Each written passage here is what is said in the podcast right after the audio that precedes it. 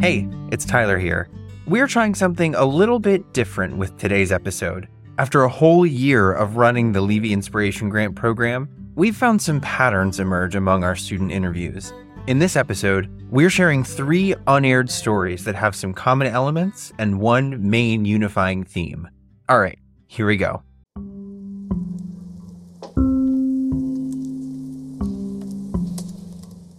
If you take a peek at news feeds on any given day, you'll likely see headlines about automation and AI, ranging from buzzy anticipation to chilling doom and gloom and everything in between.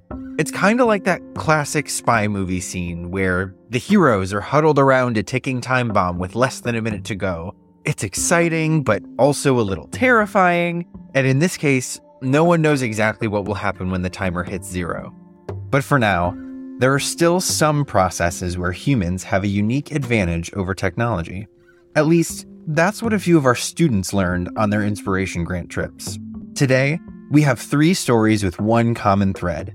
Each student went in with an initial assumption that removing humans from a process could be the solution to a problem. In reality, things were a little bit more complicated.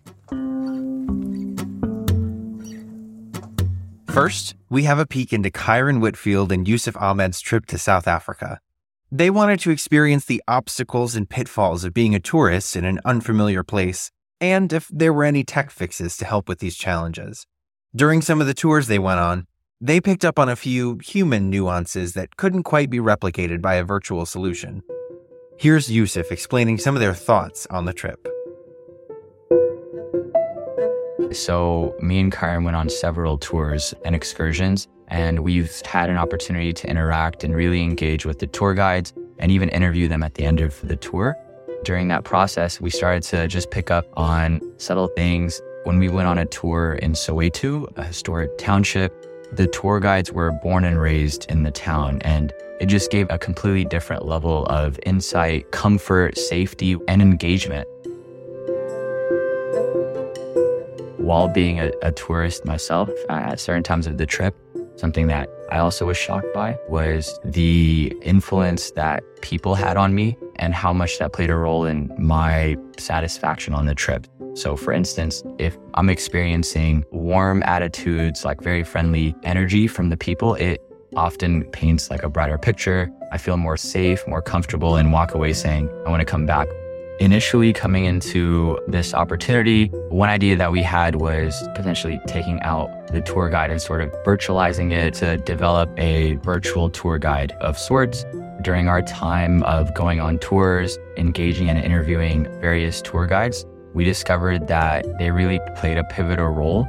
It wasn't only in terms of information, but also giving that comfort and safety towards tourists. And so that was something that I didn't come into this trip with, but something that I'm really glad I learned.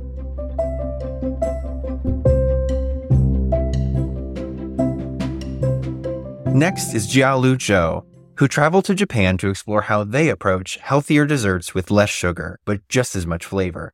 In this clip, she recounts the experience of walking through a factory and observing the full production process of one company's desserts, and realizing just how important the human touch remains in making these tasty treats. Something that amazed me at this factory is that I didn't imagine there would be so much work that still has to be done by people. I imagine that in this modern society, most of the work would be done by assembly line and by machine. But actually, there is a type of the cake that still requires human people. And I think that they have put a lot of love into that cake. That's something I learned that people can taste how much effort and love you have put into the product. I think the reason why the human touch is so important in the production process of manufacturing the desserts is there are some process or procedure that can only be done by people in order to make this product more exquisite and perfect for the market. For example, the butter cake I mentioned people have to wrap it to make this shape perfect. This process is what makes this dessert different. So I would say that the human action is sometimes not replaceable because it's the effort and the human's time spent on this product. It's like never replaceable by the machine. Last up for this episode, we have Jeriel Acosta and Sahil Desai. Jeriel and Sahil went to Thailand to research a potential tech solution for travel planning and curating itineraries. Unfortunately for them, they experienced a consumer pain point a bit too literally. Here's Sahil recounting their experience. So, obviously, one of Thailand's main attractions are its beaches. And we were very excited to go check out the beaches, talk to folks out there. And this is where like curation can go wrong because all the lists pointed us in this direction. They all like, this is the beach to go to, everyone have fun. Jeriel and I are sitting in the water, and all of a sudden we feel like we're getting stung. We jump out of the water and we talk to a local, and they're like, oh, yeah, like no one ever tells a tourist, but there's a ton of jellyfish in the water. It's just like this dependence on blogs and websites can really steer you in the wrong way. The importance of having that local connection, like someone who truly understands that local area to be like, yeah, it's a great beach, but it has jellyfish. Like just something super simple like that would have made or break our decision making process. And I think it goes back to one of the themes of the importance of like having that local knowledge and that curation for you and maybe something that you can't automate. Like you can't scrub the internet and pull all the metadata that points to like these top locations because there's just knowledge that you're not going to be able to capture and you just need that local you need that person in the loop to truly facilitate and augment the curation process. Whether it's providing a sense of connection in a strange place, adding that extra special touch to something sweet, or simply not wanting to be stung by jellyfish, there are still some things that humans just do better. Automating a task can be an incredible time save that allows people to focus on more meaningful things. But sometimes it's easy to forget what we might be losing until we feel its absence. I don't know about you, but after hearing these stories, I'm feeling a bit better about my place in the world. Technology will, of course, continue to change and evolve, as will our relationship to it.